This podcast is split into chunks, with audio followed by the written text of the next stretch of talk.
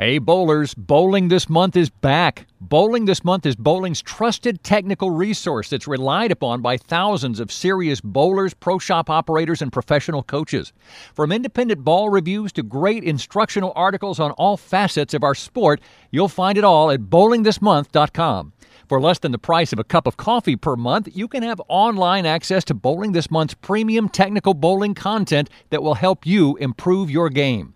Bowling This Month is so confident you'll be satisfied, they're offering a 14-day money-back guarantee to all subscribers. Check out bowlingthismonth.com and sign up today. Now is the time to reinforce your bowling arsenal, and BowlerX.com is the online leader in price, service, and selection, with free insured shipping on every item we carry, including a complete line of pro shop supplies, as well as balls, bags, shoes, accessories, and more. Also, check out the large selection of closeout and discontinued items at a fraction of their original cost. BowlerX.com, your online bowling superstore, and proud sponsor of Above180.com. You can hear Above 180 on Stitcher Smart Radio. Stitcher allows you to listen to your favorite shows directly from your iPhone, Android phone, Kindle Fire, and beyond, on demand and on the go. Don't have Stitcher? Download it for free at Stitcher.com or in the app stores. Stitcher Smart Radio, the smarter way to listen to radio. BowlerX.com, your online bowling equipment superstore, presents the Above180.com podcast. Tim Berg is ready to hit the lanes, approaching the issues that you, the bowler, want to know. From the latest equipment reviews, coaching, to drilling layouts and the stars of the PBA. Now, here's your host, Tim Berg. Joining me today in the Above180.com podcast is Mike Shady. Mike was recently elected into the USBC Hall of Fame. Mike bowled collegiately at the University of Nebraska and University of Wisconsin-La Crosse. He has one PBA title, the 1992 Earl Anthony PBA Open in Dublin, California. He has two USBC Eagles, a 2005 team all events and 2011 regular team event, as well as 13 top 10 finishes. Mike is on staff with Ebonite International. Mike, I want to thank you for joining me today. Well, it's always great to be with you, Tim, and anytime I get a chance to talk bowling, it puts me in a good mood and good start to the rest of my day. So, Mike, you were just recently elected into the 2017 USBC Hall of Fame. Ceremony is going to take place in April of next year. Talk about that process and how it works for some folks who maybe I'm familiar. Is it similar to other sports, or how does it go? And do you get a phone call? And ultimately, how does that progress? Well, I think it's similar to other sports. I think there's a ballot, and they have a committee, and who that committee is comprised of, I have no idea. And they look at your accolades or your basically your career over the I think it's 20 plus years and something like that. And they make a decision based on the performance category. And now I got a call last Friday from Frank Wilkerson, the president of the USBC, and the first thing he started with was, "Hey, Mike, the greatest part of my job as the president is to welcome new members into the Hall of Fame, welcome aboard."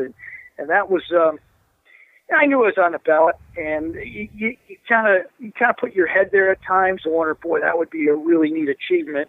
But I don't get caught up in that too much. I stay in the now and the reality part of life. But I tell you what, when he told me that was a just an incredible feeling. I immediately reflected back on how it all started. 5 years old in a little midwestern town of Wisconsin, bowling with my brothers. The first time I picked the ball up to kind of my journey at the University of Wisconsin-La Crosse. When we made the national championships, and we bowled against West Texas, who a lot of people call it the greatest team ever put together. I think it was in collegiate bowling. They all five guys got PBA titles. You had Scroggins, Europe. You've got the Scroggins, Jimmy Davis. So it was it was just a great week. And as I told the USBC, without that week, we wouldn't be having that conversation. I bowled great that week. I made the all-tournament team, and I remember bowling with the University of Nebraska, the bowling team, and And I was more interested in their coach, Bill Straub, because he was a guy when I was growing up watching bowling. He was on TV quite a bit, and I made the all-tournament team and got to know the guys. And I said, hey, can you introduce me to your coach? I'd love to talk to him. Went up to him, and Bill said, what do you want to do for the rest of your career in the sport of bowling? I said, well, Bill, I'd like to do what you do, and that's being a professional. How are you going to get there? Bill, I've never thought of it. I just work hard. Well, who oversees that structure and that, who coaches you? And next thing he asked, would you ever consider coming out here? I've never considered that, but later that summer, my dad and I jumped in the car, took a drive out to Nebraska, and he sold the program. I sat out that first year and started competing. And competed against the guys like Ricky Steelsmith, Roman Keeley, Kazuski, and we were bowling against Wichita State every weekend, and that's how it all started. Without that tournament, Tim, there's no way I would have had development, and there's no way you and I'd be talking about the USBC Hall of Fame. Great story, Mike. So who, after you got that call, who was the first person then that you called?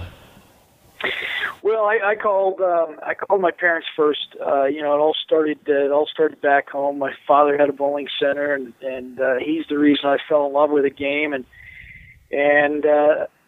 I called my siblings, my brothers and sisters, and the next call went up to the guy in Nebraska, Bill Straub. I just told him what happened, and then I called my teammates, the USBC guys I bowl with for the last 21 years. Shared the story there, but it was I know my dad was choked up a little bit. He's 79, getting close to 80, and it's just. You think back that just an ordinary family in small town of Ripon, and you get recognized as one of the premier players in that that venue, and that venue's been going on for many years. So that was exciting. It's just as I told Jeff Riggles, it's a great way for me to when the ceremony comes is to stand up there and really give my gratitude and be humble about it and just thank just all the many people who have poured their energies and their expertise and their talents into me over the years, building my character, building my game. I've been in a place at the right time, back to the story at La Crosse, meeting the right people, having great opportunities in the industry, being with Ebonite for the last 25 years. I've been fortunate, and I've worked hard along those years, but there's been a lot of bowlers in this game that's worked as hard as I have and haven't had those opportunities. So it'll give me an opportunity to thank really everybody who's been along that entire journey. Well, I know, Mike, one of my very fond memories was myself, Joe Serrar, when we were at Bowl Expo. We attended the ceremony with Jeff Riggles of 11thframe.com and your teammate. We attended the Hall of Fame ceremony for him down in Texas, and it truly was a great and one of those nights that I'm always going to remember, always going to cherish being a part of, seeing those guys from Wayne Webb to Jeff to everyone there. It was just Virginia Norton. It was just a really a night that, again, I'm going to always remember and always be thankful that I was able to take part in. Let's move along a little bit and talk about the USBC Open Championships. A lot of things being done, a lot of different opinions on some of the latest things that Chad Murphy is doing with the USBC Open Championship and some of the new rules for this year. And, I guess you have to give Chad a lot of credit for trying to get the numbers back up to where they once were. We've seen, a decrease in teams of folks coming out, and I know Chad's working his best to get those numbers back to where they once were. And, if anything, Mike, we at least, we have to keep the tradition, but then we also have to try to move forward and get the team numbers back to where we all once want them and keep bowling interesting and keep members coming out to bowl the USBC Open Championship. Well, You can't sit and expect tradition to continue and not make changes. So you gotta get aggressive. I think anybody who's proactive and can think a little bit ahead of today would do that, whether it's business, whether it's the membership organization that Chad runs today. I mean, he's doing what he thinks is going to work, what's going to build some membership. So you got to applaud him in that regard. But with that, you're going to have conflict. You're going to have guys that disagree with it.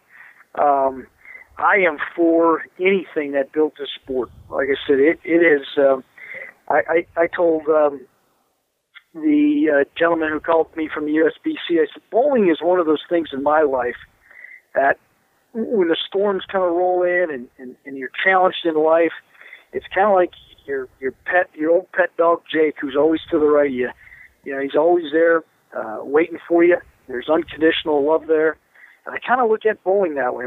It's always been just kind of my go-to when I need to, you know, develop more confidence, and it's just treated me really well. So anything that can build that and create a future for the next generation, the generation after that, I'm all for it. Now, some of those ideas, do I agree with 100%? No, I don't. But like I said, even if I don't agree with them and it works, you know, it's been a good decision. Now, will they all work? Nah, it's just like business. You make a decision based on you know, whatever problem there is. You develop a solution based on the possibilities, and some work, some don't. So I hope they work, because if we continue to throw stuff out there and it continues to fail, where does the game go? I don't know. I know it continues to decline on a competitive standpoint, and that's the last thing any of us want to see.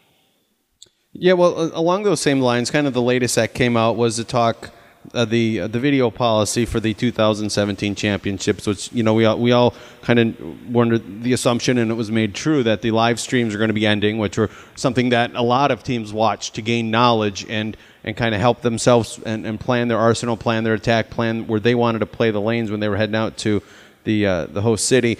And you know, the latest is basically saying that, look, you can't videotape, you can't Facebook Live stuff, you can't videotape with your phone, full competition and watch, a full game of a team. But if obviously it's a guy going for an honor series, they're not going to come behind you and take your phone away when you're videoing the guy's last couple shots.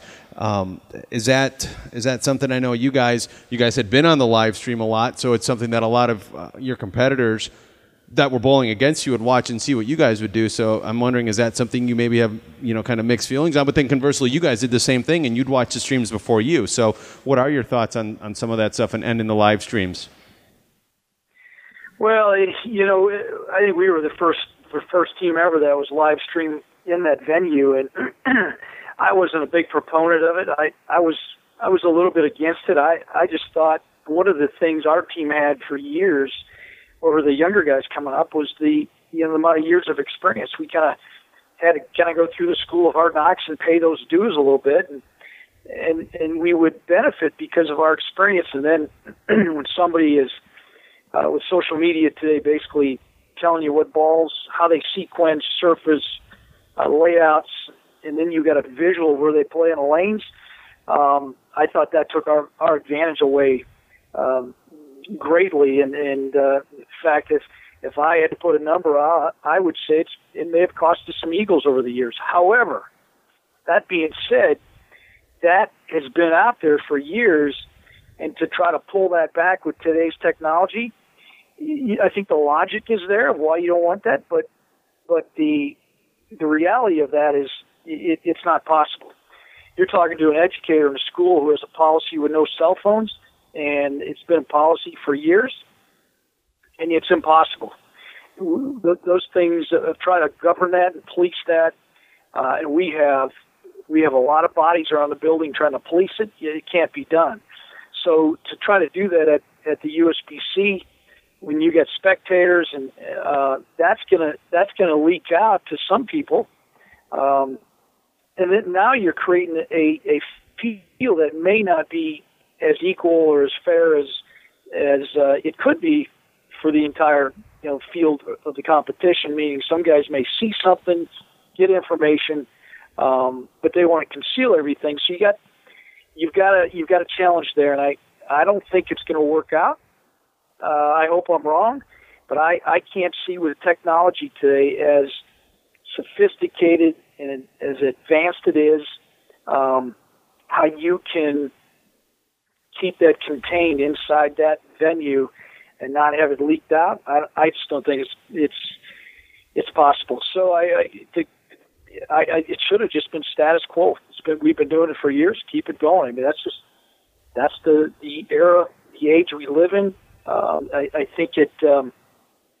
I think it's promoted. It's a characteristic of the millennials or the Y generation today. I think that's kind of how they, whether it's baseball, football, basketball, everything is video. Everything is coaching is related to video. Competitions related to video. It's just where this culture is kind of wired together today, and they try to pull that back.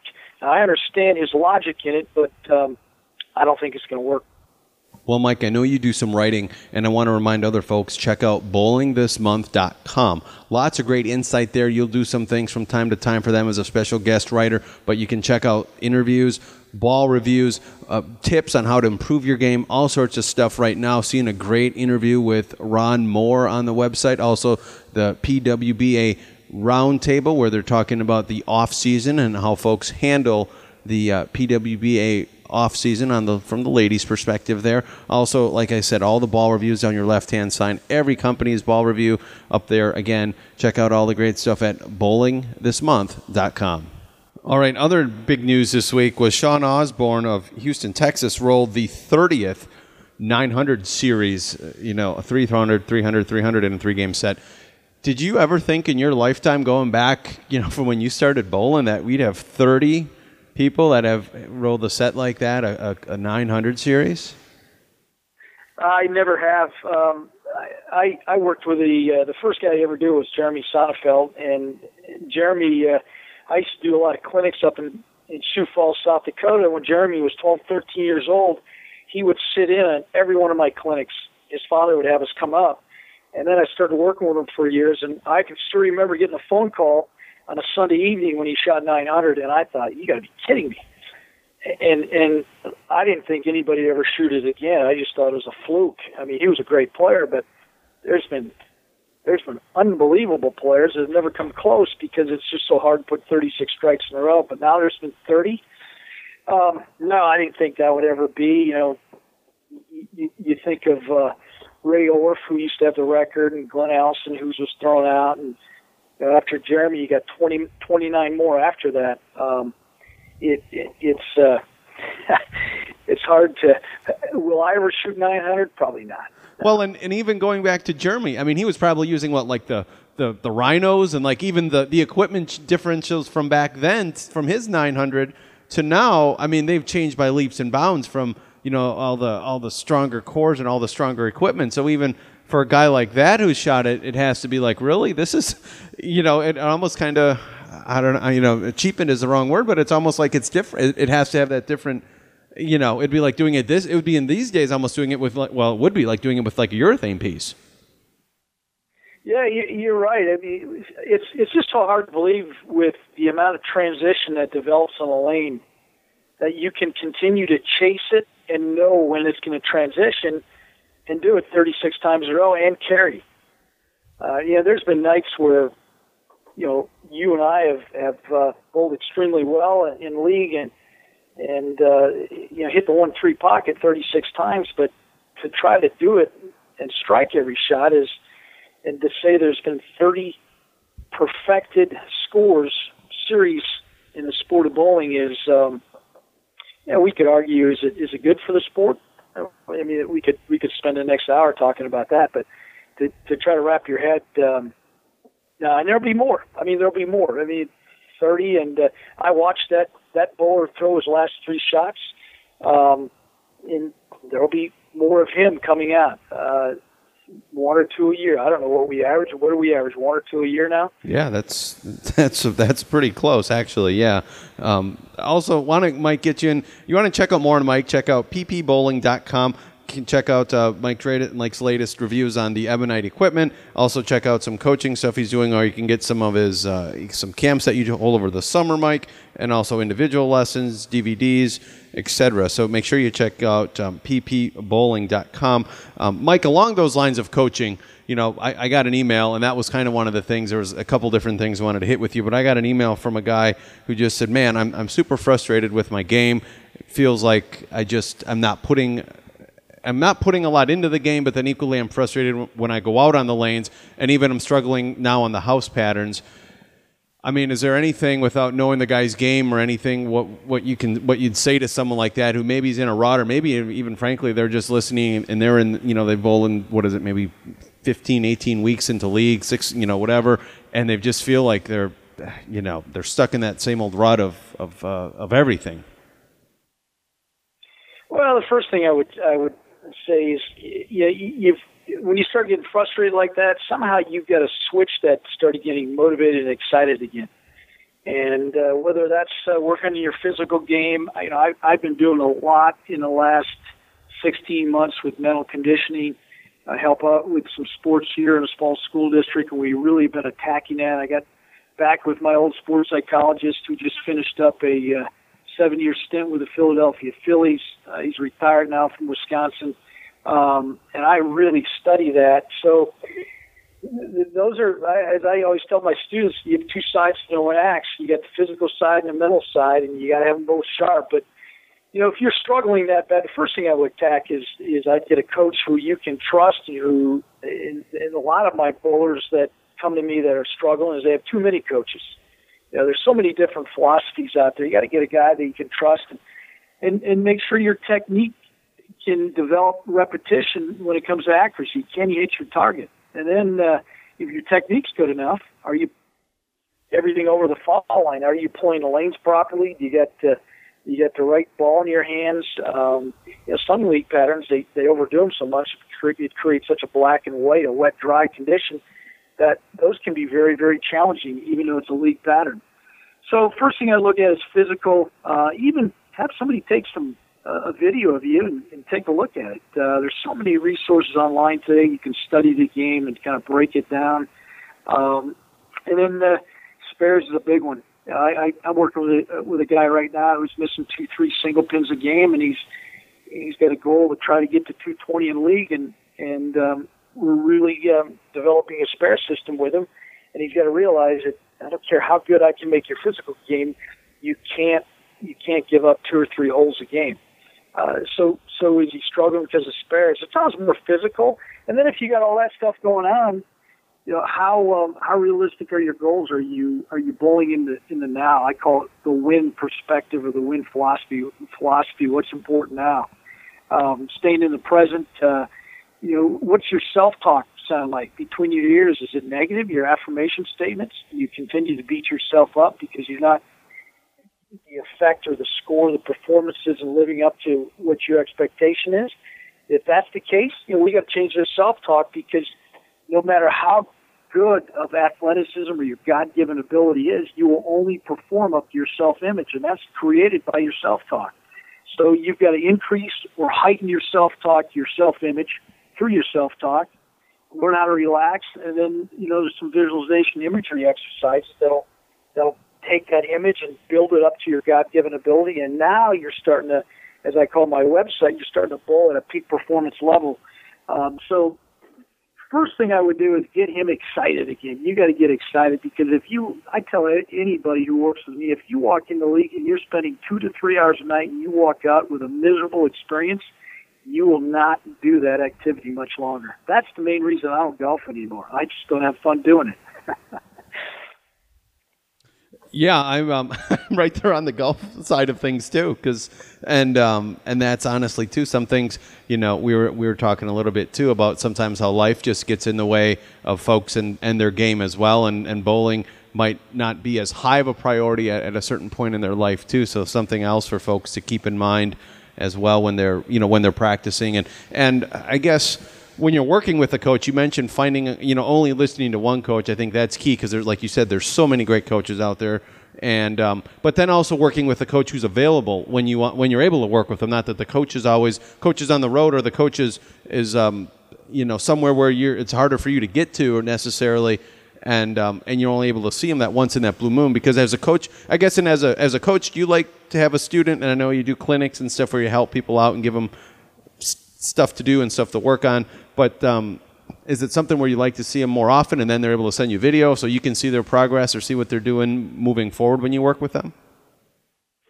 You know, I do like to work on them as much as I can. However, I always tell them this before the next lesson. I said, I'm not going to schedule your next lesson. However, I would like to see you within the month or within the next couple of weeks, but do not get back to me until you feel you have basically down what we've been working on. I just don't like students coming back and we are, if we're working on timing, and timing's a tough one, but it's no different than what we left when you left or she left. So you got to put some time in before I see you again. But when I get some of those players who are really, really hard workers, you know, I'll work with them, even some of my out of town, and I even get some people from Canada that come down. I'll work on them twice a month. Sometimes they'll come down once a week. And I don't mind. I'll work as much as I can, but I've got to see progression from the previous lesson. I don't want to waste their money. I don't want to waste their time or my time just by saying the same thing. And a lot of my young youth bowlers are like that. They don't like putting the time in. They like the lesson because they think I've got a magical wand and I can wave it a couple times and they're going to be better when they leave. But you got to put the time in. I'm a skill progression coach. You got to develop those techniques through skills, the drills that I teach you. And if you don't do that, it's very, very, if not impossible, to develop a technique from start to finish, because there's so many movements from your setup to your finish that you got to break it into a drill. All right, Mike. Well, I always like you've been on staff, like you mentioned, with Ebonite for over 20 years. So let's talk about some of the latest stuff coming out of Hopkinsville and what you're liking in their lineup on the Ebonite side track and hammering what you're seeing and what you're what's working for you these days. Well, I've been throwing the Warriors quite a bit. We've got the Maverick. I don't know if that's even out to the public yet, but I do have the new Maverick, which is in the Warriors series. I've got the Warrior Supreme, which I love. The Mission Unknowns. I have the black one, which is a little bit cleaner than most missions, so you get the angle at the back. I'll use that as a ball that I need to sequence to, and the front goes a little bit. But I tell you the ball I've really been throwing a lot of lately is the Phenom, the Game Breaker 2. A lot of those Game Breakers for me, not a lot, but the last few have been so clean in the front that I just get. I get a little bit of hang on his transition, but this has got more of the cover's much more aggressive, and it just matches up really well with me. So I've been throwing more the Ebonite. I do throw some of the Whittle series yet from Hammer. Great core, that matches up with me well. But that's mainly what I've been throwing lately. The new Warrior series, the Maverick. I like more aggressive balls for me because I can get it through the front so clean.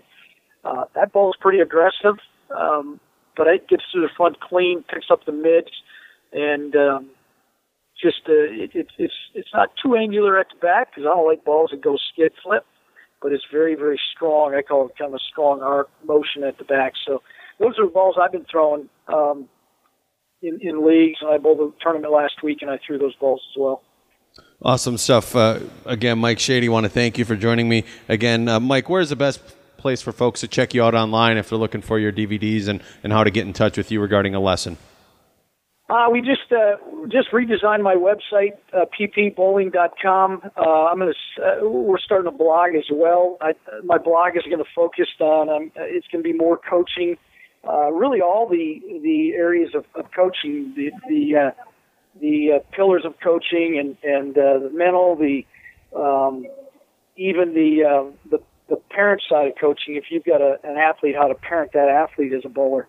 So that's where you can check it out. A lot of good stuff, new stuff on there. Like I said, it's all redesigned, so check it out. And if you need to get a hold of me as well, there's a contact on there, and feel free to shoot me an email. Great stuff, Mike. I will be checking that blog out because as a son, person who has a son who's a junior bowler, who's left-handed, who will not get his feet left or right, I should say, right of 10, I am pulling the little hair out that I have, let's just put it that way. And I'm going to be checking that out and seeing what tips you have for me, because it gets so frustrating watching them go crossover, and you're like, move your feet to the right, and you'll be right where you need to be. But again, dads don't always know best, according to 11-year-olds these days. Well, the hardest thing to do, Jim, is try to coach your kids. There's nothing more challenging. They literally think you can't spell bowling most of the time, so. Well, yes, that is true. So, again, Mike, thanks for joining me today. It's always a pleasure to catch up with you, and we'll have to do it again soon, okay? And Mike, I'd love to, once you get that blog up and running, once we get things going, I'd like to find a way to get that up on Above180.com as well. If we can share that link, and we'll post it and draw people back to you, if anything. But anything and any more content that we can, bowlers can learn from you. We always say knowledge is key, and any way we can help you with that, please let me know, okay? Sounds good. Thanks thanks for the time again, Tim. Always enjoy it, and any time you want to chat bowling, just give me a holler.